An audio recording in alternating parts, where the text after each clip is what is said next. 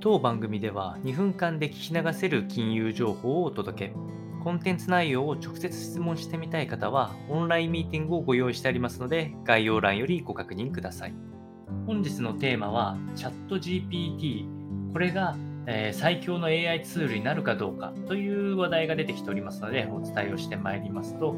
えー、ご存知の方がいらっしゃるかどうかちょっとまだわからないような新規のお話になっておりますが、えー、オープン AI という企業、こちらはあかの有名なイーロン・マスク氏があ共同創業者となっている、えー、かなり、えー、新生の企業を2019年に、えー、10億ドルで、えー、創設されておりまして、えー、基本的には非営利事業体での AI の技術を、えー、作成していくという企業体なんですけれども、実際この GPT のツールっていうのは、あもうかなり人間を超えうるような回答を出せるようなあプログラミングがされているというところで、え軽い気持ちでえ、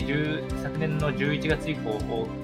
からリリースされておりまして、え使った方々の印象で言うと、え取るに足らないような質問への回答は非常に共有できるようなレベルですし、論文やポップソングの発信、仮想通貨による歌など、え具体的な解決策にも簡単する人もいたということで、やはりその精度自体はかなり高いということが示されておりまして、え数日間で100万人以上の利用者がいます。